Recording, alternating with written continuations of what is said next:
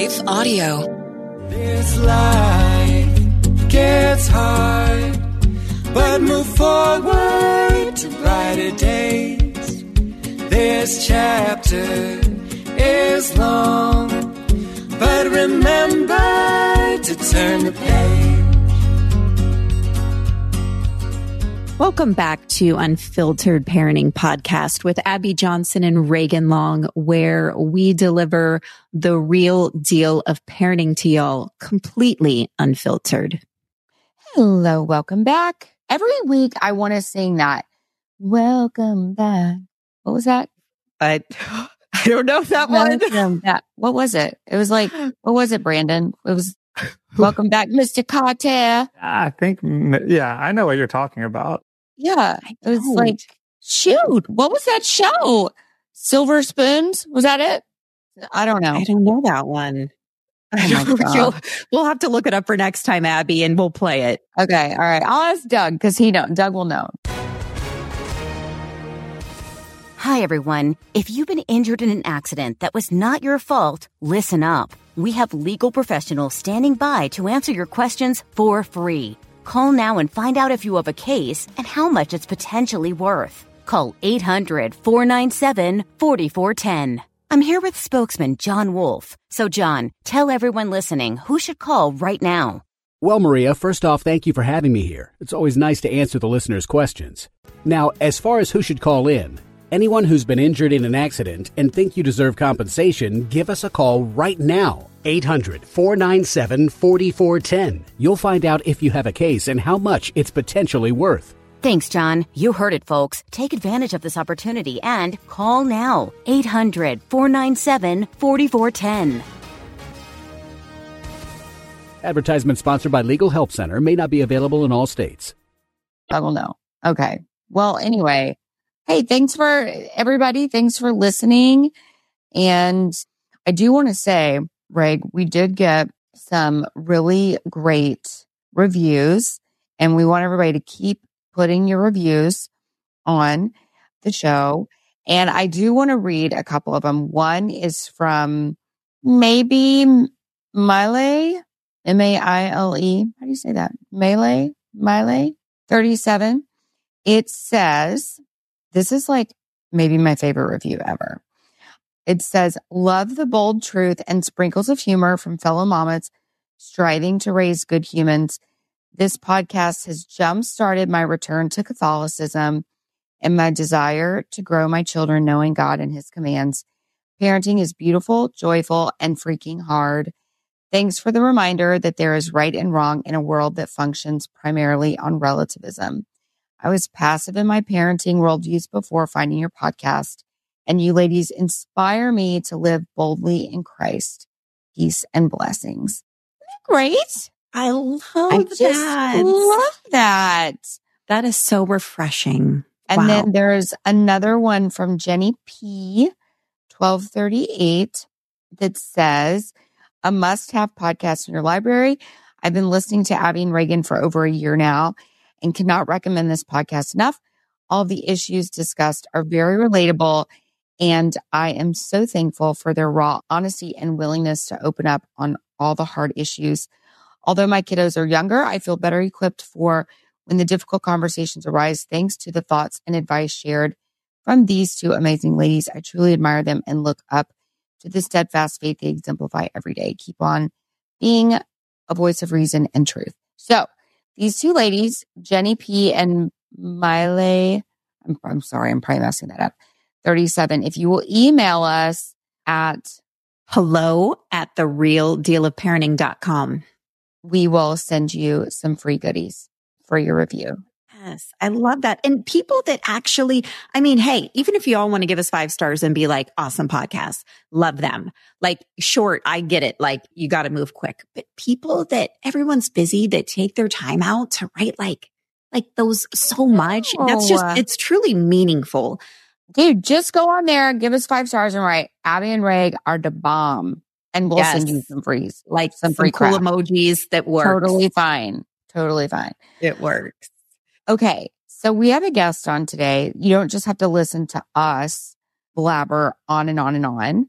We brought some testosterone today. Mm. We did. Super. We've been having so much fun with him, like behind the scenes. Like it's just like we didn't even want to start this. Let's just we had so much fun. He's like, good Lord, ladies, let's get started. Okay. So, Reg, do an introduction. Yes, I am so excited. We have Brandon Janous with us today, and he is a widower and father of three.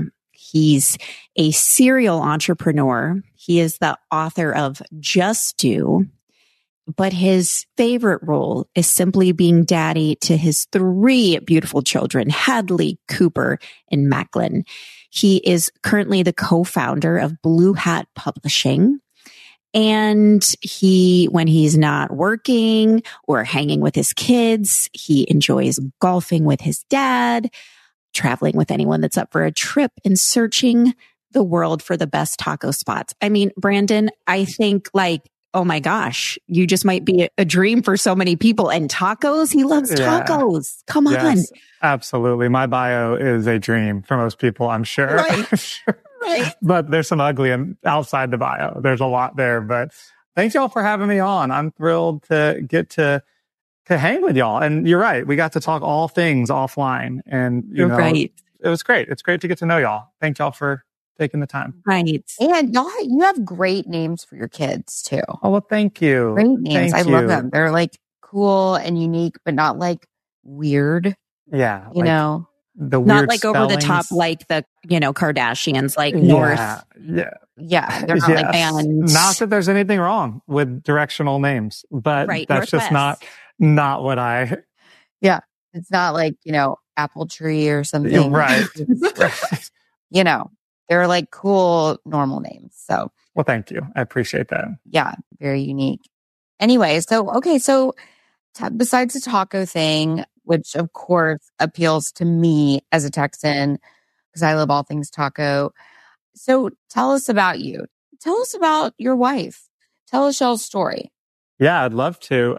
So, Rachel, my wife, she, man, where do you start? I chased her for 10 years to convince her to marry me. It was a 10 year, a 10 year chase, which I write a little bit about in my book. I met her when we were about 20. We went to different colleges. I knew right away she was my standard. And so, you know, we dated other people and compared everybody to Rachel and no one was ever Rachel. And so one day I was fed up and I was actually living in Hawaii at the time. And I reached out to her and said, Hey, I think we need to see if this is a thing. And so will you come see me? And it was like in this day, it's like email, right? I might have had a cell phone, but it was like email. And I remember praying about it and saying, God, like close the door if it's not supposed to be. Cause I need to like, she's kind of raised the bar for me, but like maybe there's another Rachel. And so like just close the door. And so I waited like 24 hours and I got the email back and it literally just said, no, I'm not coming.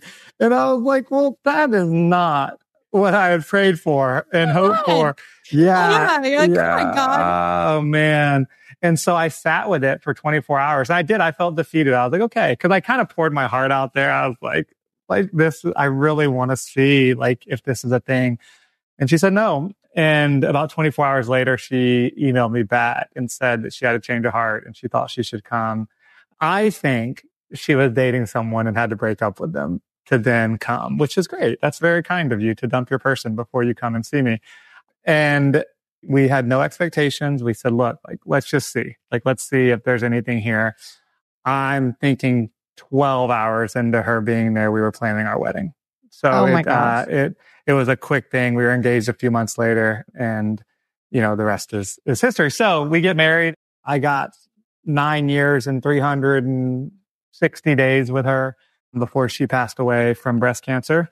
So we had almost 10 years together. She died March 1st, 2020, which again was, there was so much, so much God in all of it. Like had she died three weeks later, COVID was rampant and I wouldn't have been able to be there.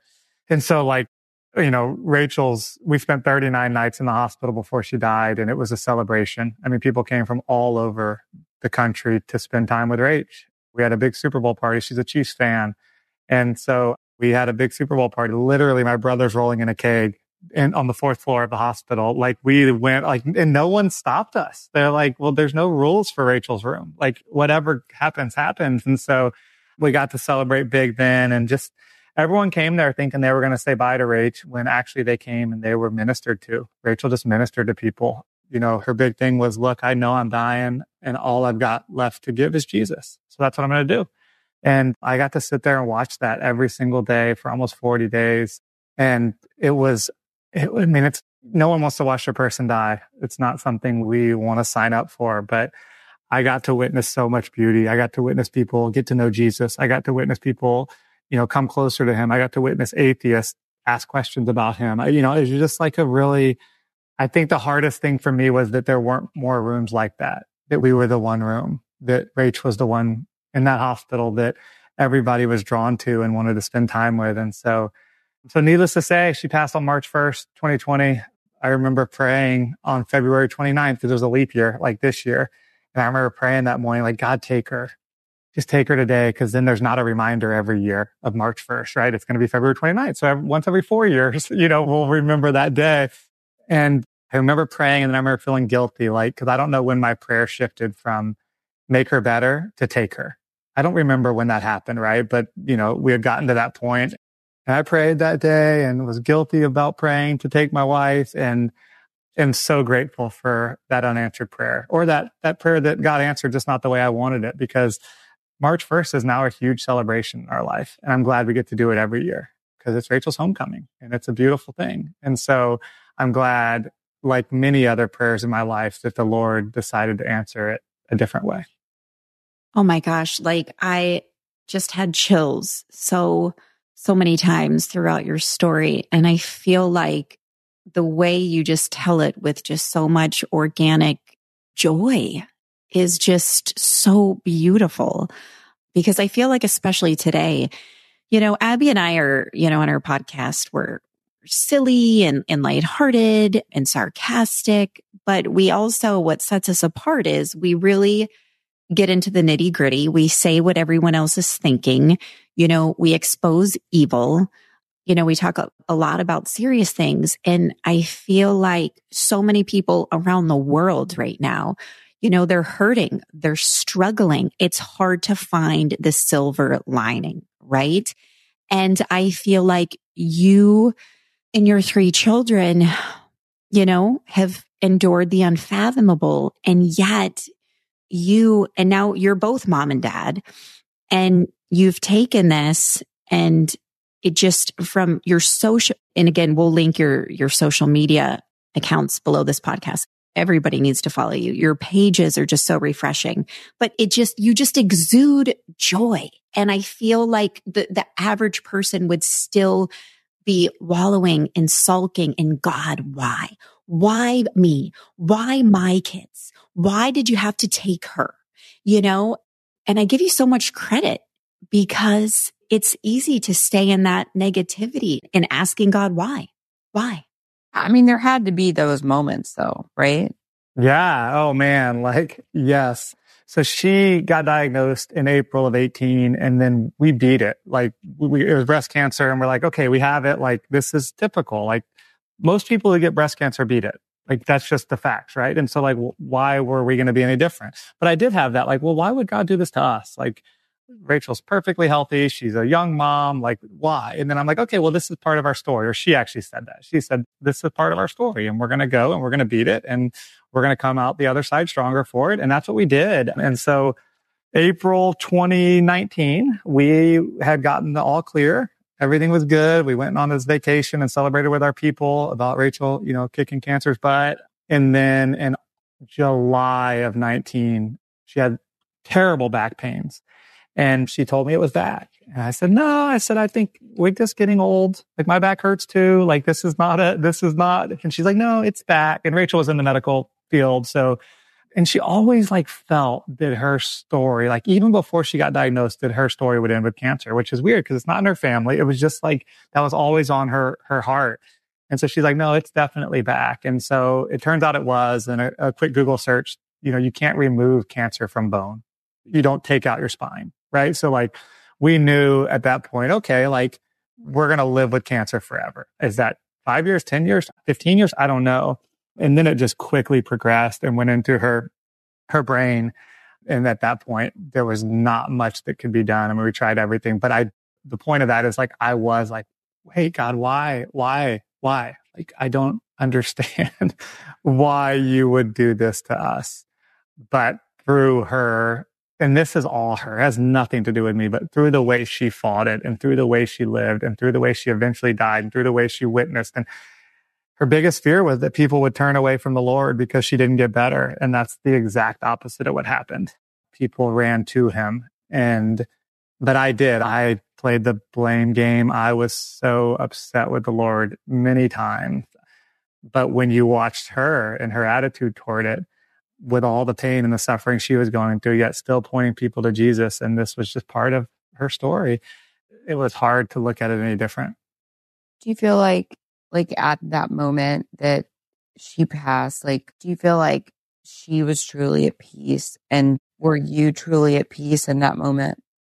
Yeah, that's such a good question. So a few days before she died, my pastor grabbed me in the lobby and he said, Hey, it's okay to be relieved when, when she dies. And I said, you can't like, can you say that? like, you know, like it's just, a, and it was so, he was right. He was so right. I had been away from my kids, at least not home for 39 nights. Like my kids needed daddy. And I remember the hardest thing in all the hospital was not hearing the doctor say we can't do anything else. It was not reminding Rachel every day that there was no treatment anymore. It was not, it was having to tell my kids mommy wasn't coming home and sitting them down in the lobby and letting them know that you know, mommy's going to go to heaven. And when and mommy goes to heaven, daddy gets to come home. And, you know, so we associated daddy coming home with mommy going home.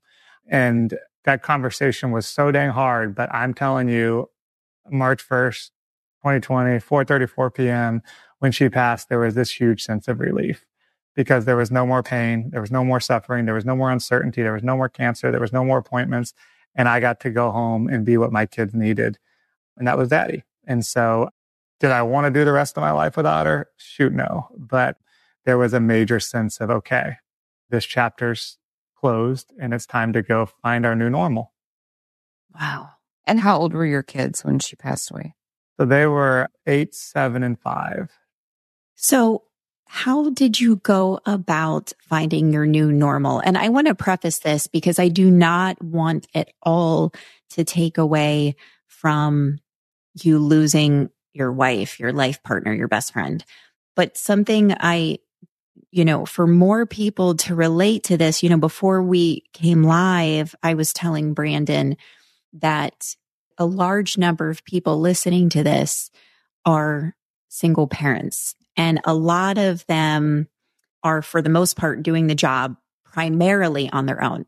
And again, there's no comparison. I am not trying to take away from your situation. But I feel like there's so many golden nuggets you'll be able to kind of provide just by sharing you and your kid's story of how do you find when you have a traumatizing event like that, losing your wife, or if another family has a traumatizing event of a big divorce, or maybe mom or dad just decide to up and leave and they don't want to be mom or dad anymore and they're gone what would you say? What advice would you give to that parent? Like, how do you dive in and find the new normal? And I know that's going to look different for everybody, but like, how do you do that? Like, how do you just like, you know, that's such a good question. And I don't feel like you discounted Rachel dying at all, but I also don't want to discount the fact that divorce is hard, man. Like, divorce is hard. People have their hard. Losing a job's hard. Losing your person's hard. You know, like everybody has their hard. We're all going through something. If we're not going through it, we're going into it or we're just coming out of it. And so like, I don't know what it's like to be divorced. You know, I don't know, but that's freaking hard. I can't fathom, you know, it's a different type of loss, but I feel you people. I wish I could hold the space and understand you.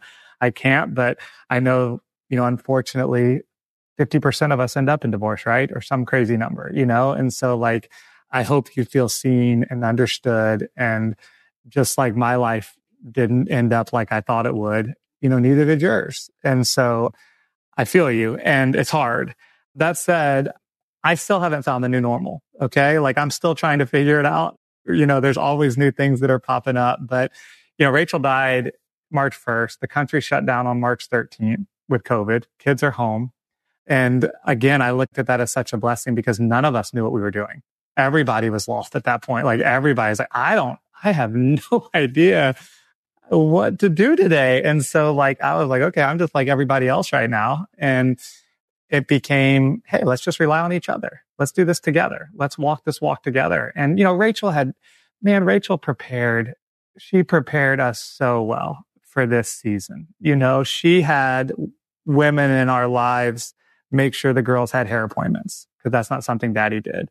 Made sure the dentist was booked. Made sure I had a doctor's appointment because I had to take care of myself now. Made like she booked all these things and like literally from her hospital bed made appointments for the things that daddy didn't do. And so like, and people still show up. The girls have a hair appointment next week. No, tomorrow that someone's taking them to. I can do it, but it's like now it's just become this community of people that want to show up for Rachel and for my kids and for me. And so, man, I've struggled through it. I ask my kids every day to give daddy grace. I think one of the hardest things for me is Rachel would always be the bad cop. I could always be good cop. She always let me be the hero. She always let, even when I didn't deserve to be. And to have to be both overnight and like have rules and put my foot down and discipline and man, you don't know what you don't know till you don't have it anymore. And having to do bad cop, good cop, I still struggle with that. My girls walk all over me because I just want to give and give and give in a very respectful way. They do not want to disappoint daddy. You know, they are the happiest kids you'll ever meet. And that's not just me saying that. That's, I went to parent teacher conferences the other day and I couldn't be more proud that two of the teachers said, I've never had a happier kid in my class. And I'm like, this is, that's, and it's joy. It's just joy. They live a life of joy and, you know, they know where mommy is. They have hard days for sure. I picked up Cooper, my middle girl, the other day because she was just having a hard day and this mom. And so we went and got our boba tea and, and she doesn't know. I don't like boba tea, but I just drank it with her. It's not good. It doesn't do anything, but I we, don't uh, like I don't like it either. I think that's her date with thing. daddy. And so I, I don't know when I'll break it to her that it just is not giving me heartburn. It's just not good. And so the days, you know, some days are struggle, man, for all of us. And the goal is not for us to get over mommy. The goal is for us not to just forget about it. The goal is just to live through it and continue to keep her memory alive. But just failing over and over and over again and doing the best we can. And again, asking our kids for grace and apologizing when we mess up. And it's amazing how quickly kids will forgive you when you screw up, right? And so we just have, you know, one of the things that Rachel and I did early on is like, we're not going to whisper. We're not going to whisper about this disease. We're not going to whisper about the prognosis. We're not going to whisper about any of it because if I sat there and said, you know, mommy's going to get better and she didn't, then I know a teenage girl, like they're never going to trust daddy. And so like we just had to be open and honest with them. And so we just have this beautiful dialogue where we can just be real and be honest. And sometimes that comes in written form. My, one of my, my oldest daughter loves to write notes to me when she's struggling with things. So then we can sit and hold the space and talk about it. Cooper, my middle, just, she's just to let me know. Like she's to tell me how it is and we're to walk through it. And then, you know, Macklin, Macklin was a mama's boy, but Macklin didn't know Rachel not sick. You know, like, I mean, he lived half his life with her sick and he was before he was two years old. So he doesn't remember that. And so, and now he's had almost half his life without mommy here. Like next year will be half his life without a mom. And so this is the life he knows. And he loves that daddy and he can play football every day and trade football cards. And like, that's just, it's just a boy's world for him. But he also misses that nurturing, you know, piece that he had with Rach. So the answer to the question is just, I just struggle through it. I ask for a ton of grace and I just tell my kids I'm sorry all the time. And I show up the best I can. I love that. And I think that's like something that I think some parents have a difficult time with swallowing their pride and admitting when they're wrong. Because I always tell my kids when they need to apologize to each other or to me that they need to be looking the person in the eye and saying specifically what they're sorry for. It's not just a flippant, I'm sorry, I'm sorry. And it's not just, I'm sorry I made you mad or I'm sorry. Like they have to say specifically. And I tell them, and I'm the same way when I get upset and I need to apologize, which also Brandon is quite frequently to my children. But I'm like, I do not want a fake apology. Yeah. And if it takes you hours to feel like you're ready to apologize to me and it needs to be sincere, then it's hours. If it's not till the next day and it's not real, I don't want it, nor do I want you to give your siblings that apology until you mean it. And so the kids even know with me, like I too, you know, if I lose, you know, just lose my mind and whatever, like sometimes it just takes me five minutes to calm down and go say, guys, listen, mommy did not mean to do that. I did this, this, and this. I am so sorry.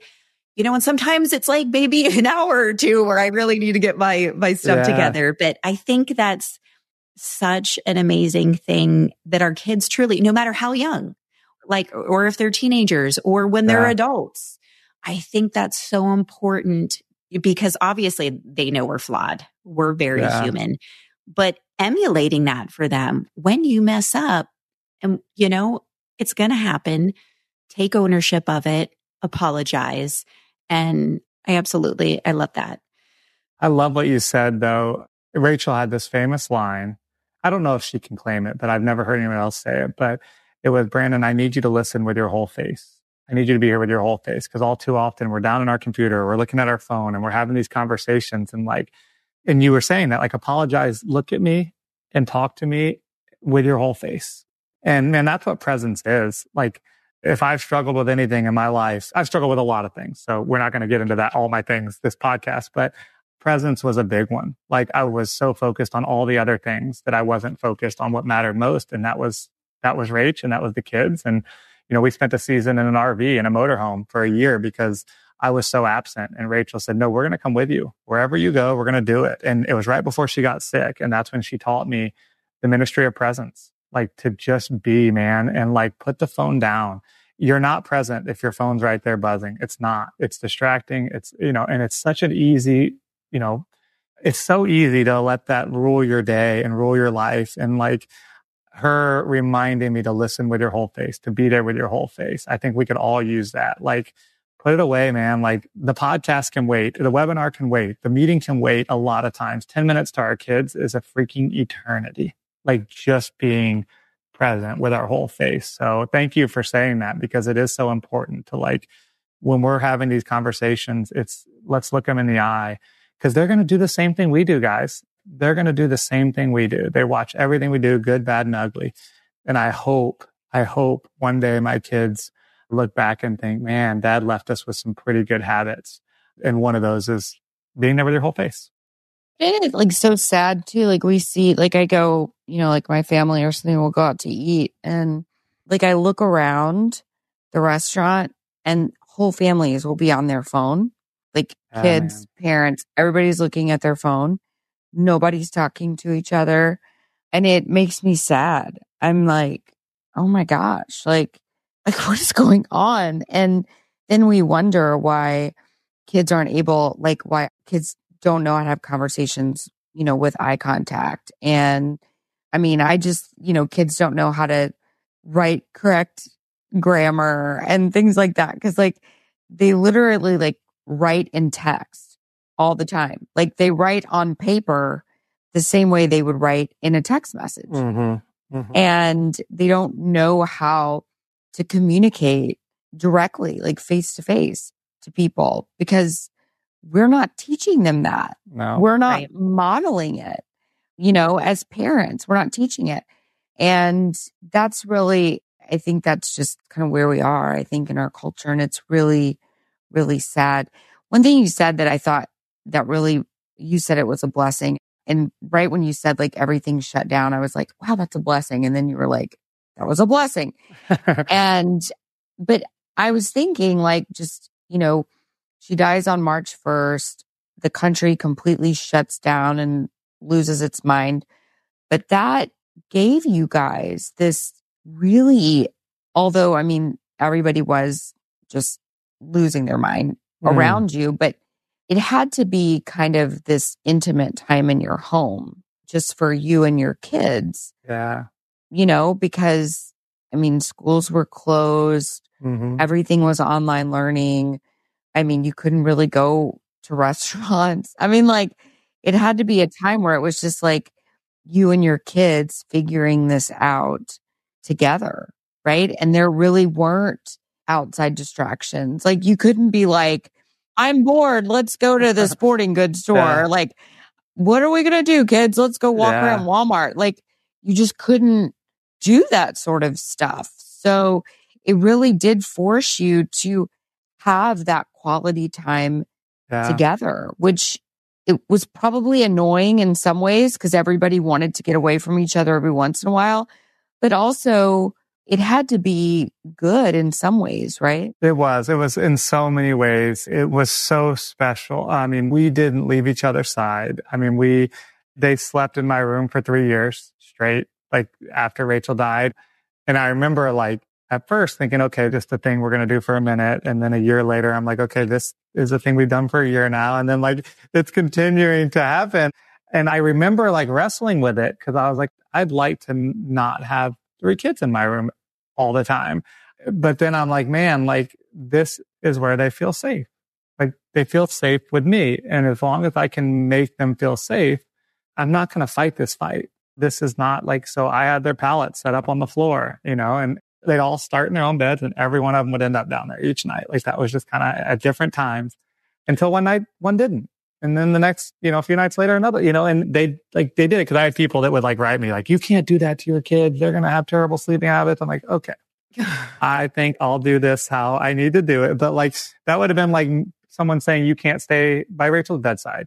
Okay. Good luck. Good luck getting me out. Like that was where I felt safest, where she need like, and so like there was just no argument to ha- be had. Like, and so for three years, we did every morning, noon, night, all of it together, right? In a, in a, and we had this big old home and we all stayed in one room, you know, and it was special. But no, I do look at those times and man, I hate COVID and I hate the things that came from COVID.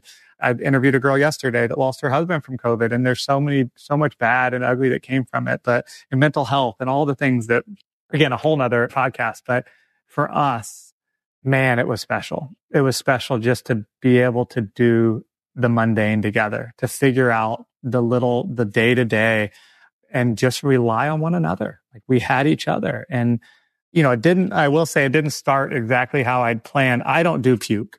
Rachel would do puke, right? Puke is not my thing. And literally the first night I get home from the hospital, everybody's in my room and Hadley projectile vomits all over my bed. Ugh.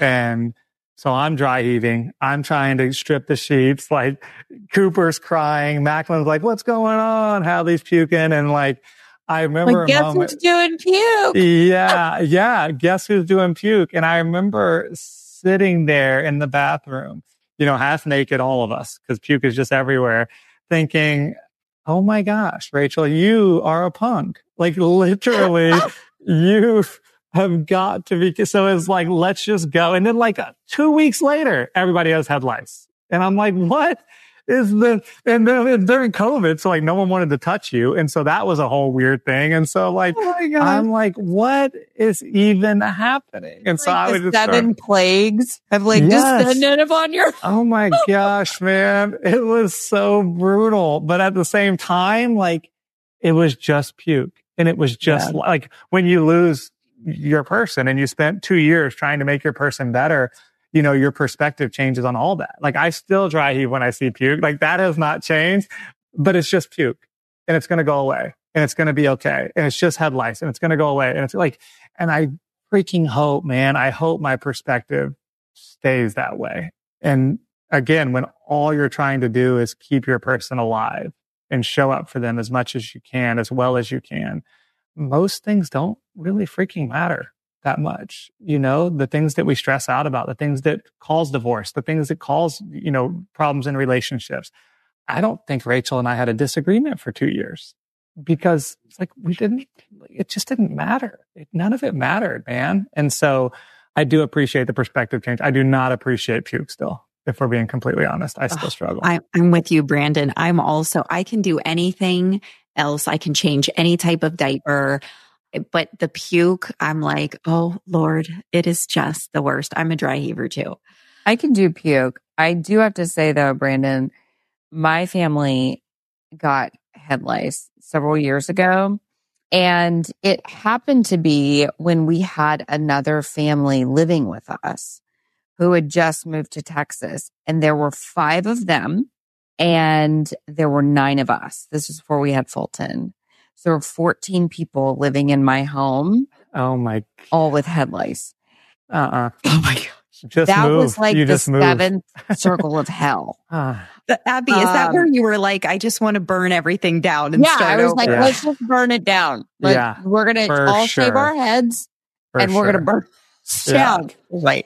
That was really bad. Yeah. I and I've never done so much laundry before. like you just have to keep Yeah. washing the sheets, you know, and Yeah.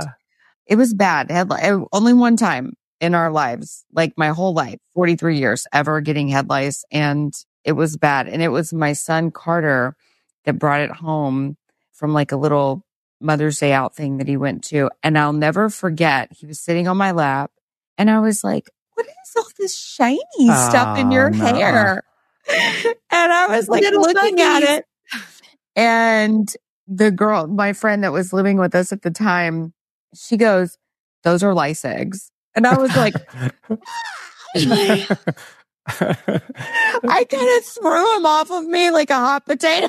uh-uh. It's Oh like, my "Ah." and then you just start checking, Yeah. and it was like, we all have Everybody. it, Everybody. and it was bad. And yeah, We- and then one time I brought bed bugs back from a hotel.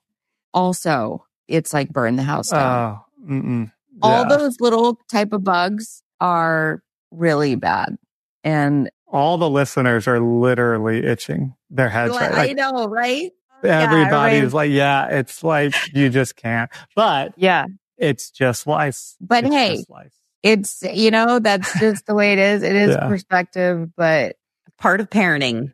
yeah, yeah. it is part of parenting. Head lice and maybe not bed bugs, but head lice, head, bed bugs, bed bugs are part of my life because of like traveling and stuff like that, but don't stay at, Puke and head lice. You You can can have have lice. lice. Oh, yeah. Oh my gosh. don't stay at like gross hotels. That's the more of the story. I think I even wrote a, a little chapter in my book about puke and head lice because I didn't want it to be heavy. I wanted it to be, this is not a book plug, by the way, but I did want people to realize like life goes on. Life goes on after loss and you got to continue to parent. You got to continue to show up. And, but also lice happens. Right. And Lice so does happen. puke, right? Yeah. Lice happens. So Lice happens. yeah. I do feel like the enemy, I feel like his greatest victory is when he steals joy from our life. Hmm. Isn't that something? Yeah. Yeah. And it sounds like even until the very end of Rachel's life, she kept joy in her heart and in her soul. And that allowed all of you to continue to have joy in you and in your home, even through grief, right? There can still be joy. That's so good. Yeah. And there's, of course, joy for all of us believers hmm when another believer dies because we know that they're going into eternity Yeah. Yeah. with Christ. And so that is a sad time, but also a joyous time because Yeah. we can imagine them being face to face with Christ and we can imagine them embracing Jesus. And what a beautiful gift, right? That is for us as believers. My favorite verse in the Bible is when Jesus gave the gift of the Holy Spirit to the apostles. And it says that he breathed on them. And I just am, I like, I can't even imagine what that was like for them. And so I always kind of like translate that and I think, oh my gosh, like just to receive, like, just to feel like the breath of God, right? Like to feel the breath of Christ on them. Like Yeah. what a gift that must have been. But then to go to our eternal reward and to feel the embrace of God, to feel the embrace of Christ, like how much better is that? Right. And so to imagine our loved ones receiving that gift, Yeah. that does bring us joy. And so Satan would love nothing more than to take that away from us. And so the fact that you have kept that joy in your heart and you have then perpetuated that joy in your home and have given that joy to your children is just such a beautiful thing and such a beautiful promise that you've given to your children. And so I just really admire you for that. I agree. And I think, Brandon, when you had said that a couple of the kiddos teachers had said, these are the happiest kids I've ever seen, Yeah. I feel like that is a total testament to you. Yes.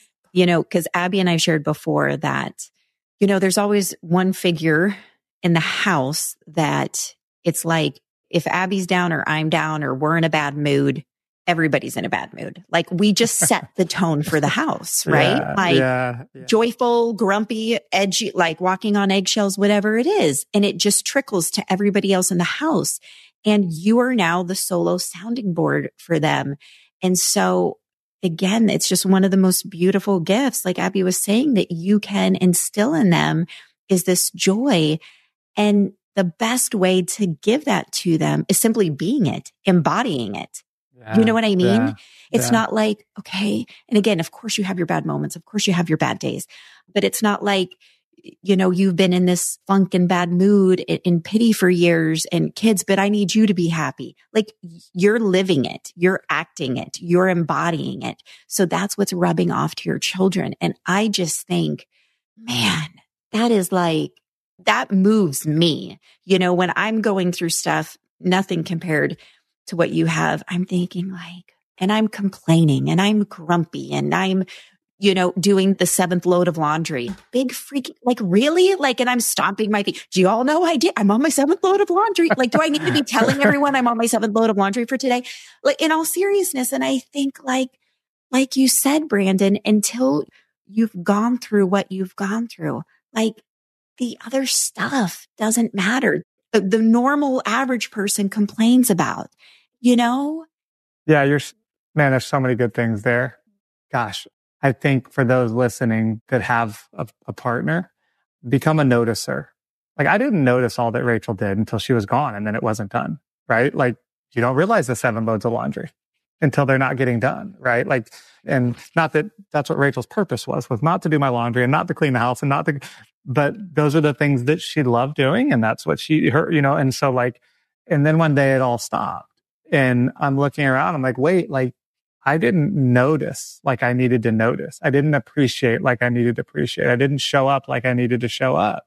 And so like I beg you guys to just notice and be grateful and say thank you with your whole face. The other thing, Abby, when you're talking about, I think often about this, that homecoming for Rachel, you know, and uh, Macklin, you know, I don't know. It was probably a few months after Rachel died. Said, what do you, Daddy, what do you think Jesus said when he saw mommy? Like, what do you think they talked about? And, you know, of course, he's like, do you think she got to say hi to Samson? Cause that's like Samson's like, you know, one of his favorites. And like, you know, like, and like, you know, talking about all the characters in the Bible. And, you know, I said, I said, buddy, you know, I don't know, but I think, I think he probably saw mommy and said, I know you.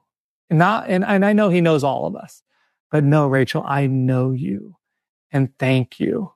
Thank you for sharing about me. Thank you for giving others hope. I know you. And I think I'd give anything for that to be my story, for the Lord, that for Jesus to say, man, Brandon, I know you. You know, you lived well. You did well. And I know you. And that's all I can think about that homecoming. And that's what it looked like because he knows everyone, but like, I feel like he knew Rachel a little more. I know you. Like you did good, man. You did good. And so anyway, I didn't mean to digress, but you said that and I was like, I think about that. I just want him to know me. Yeah. Yes. That's so Oh, great. I saw this graphic the other day and it said something like, I hope when I get to heaven, Jesus says to me, We're so glad you're here. You're here. Do you want to come meet all the people that you brought in? Mm, come on. And I was like, oh my gosh, that would be like the best thing, right? And that's the goal. Like we're here to usher Yeah. other people in because it's not just about us. I mean, we should be assured of our salvation, right? And so it's not about us anymore. Like it's about our family, our kids, and then those around us. Like we should be stewarding that salvation that has been freely given to us. And so, like, when I saw that graphic, I was like, heck yeah. Like, that's exactly what I want to happen, you know? So good. I love that. And that's the, you know, one of Rachel's lines that I said earlier was, you know, I know that I'm dying. All I have left to give is Jesus. Like we're all dying, guys. Like we're all one step closer, one day closer, right? And, you know, unfortunately, I'm a part of this widow community now where like we're like, I'm meeting new people every day that are losing their person suddenly. It's a car accident. It's a drowning. It's a this, it's a that. And, and we just don't know. And so we're all, we're all where Rachel was, you know, just maybe a little bit farther out or maybe not. And so like we need to be living our lives that way and where all we really have left to give is Jesus. And she did that so well. And I got to experience that in such a beautiful way. And I am not doing it like she was. And I pray often that I can do better and be more of that. I want to meet the people. I want to meet the people that came to know him because of the story of us. Wow, that is powerful. We think you're doing a great job and we want people to continue to get to know you and your story. And so tell people about your book and the best way that they can get that. Yeah. So I started writing this book when we lived in the RV for the year. You know, again, such a, such a God thing. Like I was an absent dad. I worked a lot. I was speaking, training teams all over the country on, on team building and leadership and culture. And that was kind of the platform that I'd built. And so, you know, I always told Rachel, I'm a stud on the road. Like people like me. Like, but she's like, but what about home? Like, what about here? Like, you need to be that here. And so it just got to the point where it, she was fed up. And so she said, which I, again, I miss a person calling me out when I suck, you know, and she said one day, Hey, we're going to come with you wherever you go. Like we have a five year old, a four year old, and a two year old at the time. And I'm like, I don't know what you're talking about. I don't know how that this works. And she's like, we're going to get a motorhome and we're going to go wherever you go. And six weeks later, we were in a 40 foot motorhome, you know, driving around the country, doing life together. And it was a year before Rachel got sick.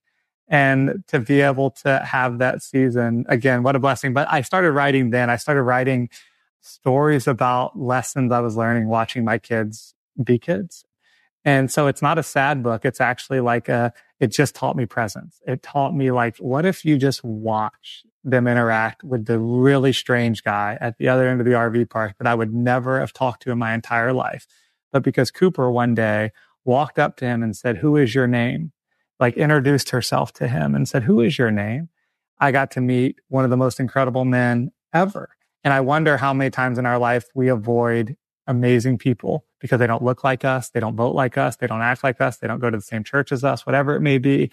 And it took a four year old little girl asking an, an, old man, who is your name for me to meet one of the most incredible people I've ever met in my life. And so I just, I shared different stories of that, of just learning, you know, perspective and presence. And so I started writing through that. Rachel got sick. I stopped writing because it felt weird to write all these fun stories. And then my wife gets sick. I was writing through that process, but not for a book. I was doing some blogs and people were really interested in the Rachel story.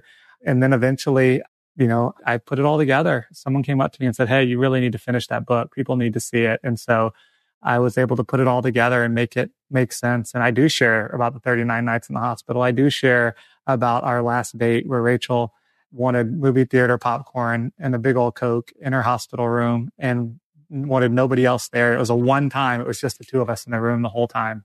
And she had these eight things that she had written to me. Everything from, you know, you have to take care of yourself. I already made your doctor's appointment to join the golf club with your dad, do more of the things you love with the people you love to, you know, find love again. Like not tomorrow, not in two weeks. That'd be weird, but you need to find somebody, you know, to love you and those babies again. So was all these things. And I wrote about that. And then I wrote about the head lice and I wrote about life a little bit after losing Rachel. And so anyway, if you go to my Instagram, you'll see like a lot of those stories. It's just like me talking to you. It's just me sharing a conversation with you. And you can find it at my website, brandonjanous.com. I think if it's still up, but if you go to my Instagram, it's there. I'm the only Brandon Janous, J A N O U S there is. And so it's easy to find me. And I'm actually working on my second book right now, which is exciting. I just started that and can't wait to get that out into the world probably this summer. And I just thank y'all for giving me an opportunity to talk about Rachel. There's nothing I love doing more than talking about Rachel and my kids. It is a joy. So when y'all ask me, it's never a no. It's always a yes. I, I, I'm honored to get to share more about the best person I've ever known. This was like one of my favorite podcast that we've you done. have to say that. You no, have to say I that. Never, no, we don't. Yeah. I've never said that. Go back and listen to all our podcasts. And just let me, as we wrap here, and you just brought everything together so beautifully, Brandon. I just want to say one of the, oh, and I just got emotional. The golden nuggets I took from you, for me personally with my kids, is the power of presence. And even though I'm sitting right next to them, so often I'm not present. Like I notice even with my little guy who's four and a half, if I'm snuggling him, like holding him and he's on my lap, we're cuddled, we're, our bodies are next to each other and he's watching one of his shows that I, you know, can't stand. I'm thinking, okay, I'm going to multitask. I'm going to work on my phone while I'm snuggling him. And there's times he takes my face literally with his hand and he moves it and he's like, watch this with me, mommy. And so even it's important for him, even though I don't want to be watching CoComelon or, or whatever it is, that even though I'm snuggling him, I'm not present still. And he's like, you know, doesn't want my phone there and he wants me to watch it with him. And so that's one of the biggest things I have to work on with all five of my children is, you know, sometimes we get caught up and we're, we're so busy. We have so many things to do. I used to take pride in my multitasking skills. And now more so, I'm like, wow, they're not so great sometimes. Sometimes you have to multitask. And there's sometimes it's like, no, I can't do four things at once. I need to be zoned in on this child right now. Yeah. Like you said, everything else can wait. And so the power of presence and giving me your whole face that you shared from sweet, sweet Rachel, that was just huge, huge for me. So I am so glad you joined us, Abby. I don't know, like, and he's like got so, like he's got the whole personality. We're gonna have to have him back. Yeah. I would be honored. And I could bring the kids. You should interview the kids. The kids are so, kids are so cool. Like the ministry of presence I learned from Macklin, actually. Like when Rachel was sick and watching Macklin just be like not looking, he's like five years old and he just wanted to be in her space and not with a phone, not with an iPad, not with a click, like just be. And it was beautiful to watch a five year old boy teach me what it looked like to be present, you know? And so I think we live in a culture where it's easy to say no to our children. It's easy to turn down their ideas or shut down their curiosity or their questions or their courage even. And, you know, I tried to not, I just try to say, or at least listen to them, like about what they're trying to accomplish or what they're trying to do. And there's no dumb questions and just allow their stories that get so long and so tiring to be told because they just want to share their day and their adventures and all the things with us. And we need to give them our whole face while doing it. And so again, I'm honored to get to hang with y'all. I think what y'all are doing is beautiful. I think it inspires so many people. And I'm glad that I get to be a small piece of this episode. And so thank y'all for having me. Well, we really appreciate you and thank you so much for sharing with us and giving us so much of your time. And thanks for sharing about your kids and sharing about your beautiful wife. Absolutely. Thank y'all. And when we share this, y'all, please look either if you're watching this online, watching video footage, we will link Brandon's social media and his link to his book below. If you're listening to this on Apple or Spotify, please look in the notes where you'll be able to find him. He's a lovely person to follow online and truly he emulates joy. He is seeing photos of him, videos of him and his kids brings me joy and so many tens of thousands of others. So please make sure you follow Brandon and Brandon again. Thank you so much for coming on. Thank y'all. That was too sweet. I am a hot mess. I am a disaster, but come. and No, we'll, we don't believe that. We don't believe it. We'll talk about it together. So thank You're y'all. the real deal. You're like Abby and I. guys. We're all also hot messes. Yeah. Thank I you guys. love I appreciate y'all. Thank you. And until next time. Keep raising your little saints.